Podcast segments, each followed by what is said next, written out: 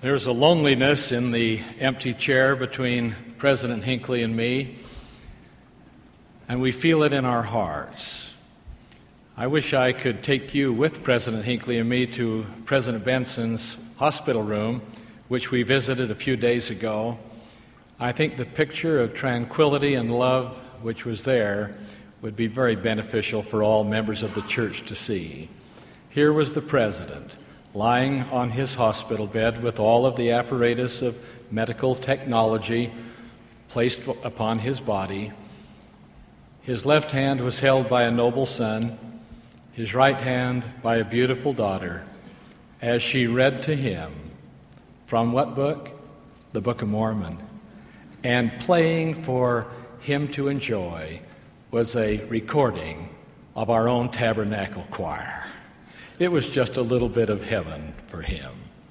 And as we come to the close of this conference, our spirits have been lifted, our minds inspired, and our souls filled. The messages delivered at this pulpit have provided words of counsel and guidance for our journey through mortality. The prayers have been offered with humility, and their petitions reflect the feelings of our hearts. The angelic music provided by the choirs at each session has confirmed the Lord's words that the song of the righteous is a prayer unto me and shall be answered with a blessing upon their heads. We regret sincerely that President Benson has been unable to be with us here in the tabernacle. Nonetheless, we have felt his spirit throughout the proceedings, his love of the Lord for the membership of the church and for God's children everywhere is legendary. His many acts of kindness have blessed the lives of those with whom he has met everywhere he has gone. One Friday, he and Sister Benson followed their usual practice of attending a session at the Jordan River Temple. While there, President Benson was approached by a young man who greeted him with joy in his heart and announced that he had been called on a full time mission. President Benson took the newly called missionary by the hand and, with a smile on his lips, declared, Take me with you, take me with you.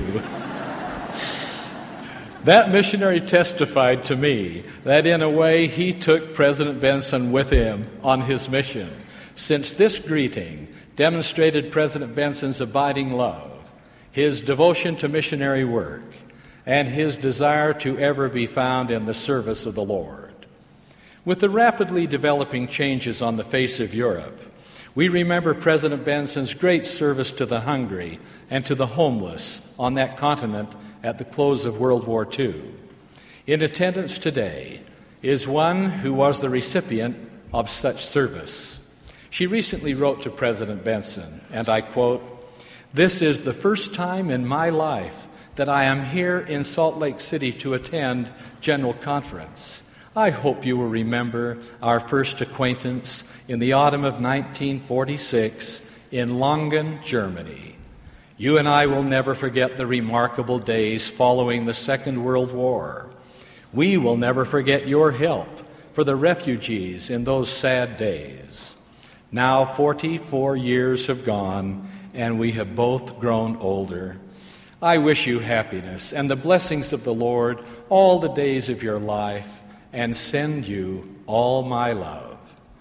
If President Benson were here at the pulpit at this, the conclusion of the final session of this glorious conference, he would extend to you his love, his admonitions, and his blessing.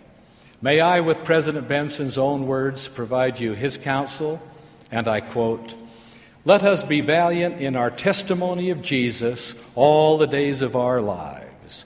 His word is one of the most valuable gifts He has given to us. I urge you to recommit yourselves to a study of the Scriptures.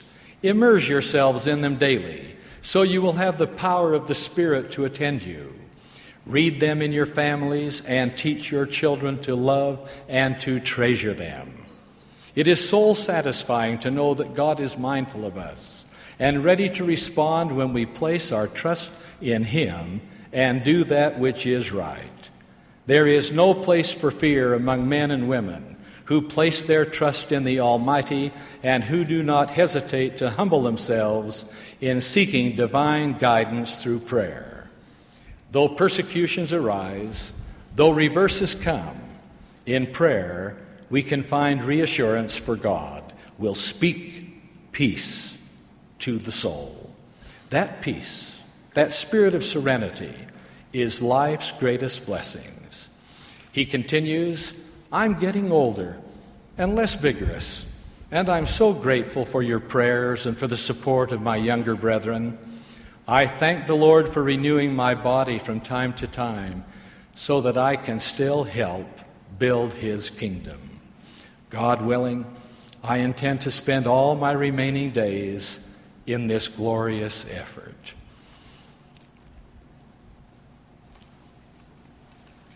President Benson is a man of love, and this love he would have me extend to you on his behalf. He has a beautiful voice and has often sung the melodic strains of a favorite hymn.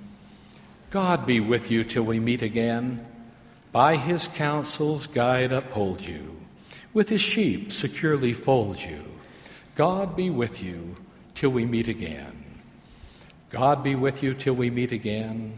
When life's perils thick confound you, put his arms unfailing round you. God be with you till we meet again. To the membership of the church and to God's children everywhere, our prophet, President Ezra Taft Benson, conveys to you the tender feelings of his heart, his gratitude for your prayers, and his abiding love. God be with you, brothers and sisters. Until we meet again, in the name of Jesus Christ, amen.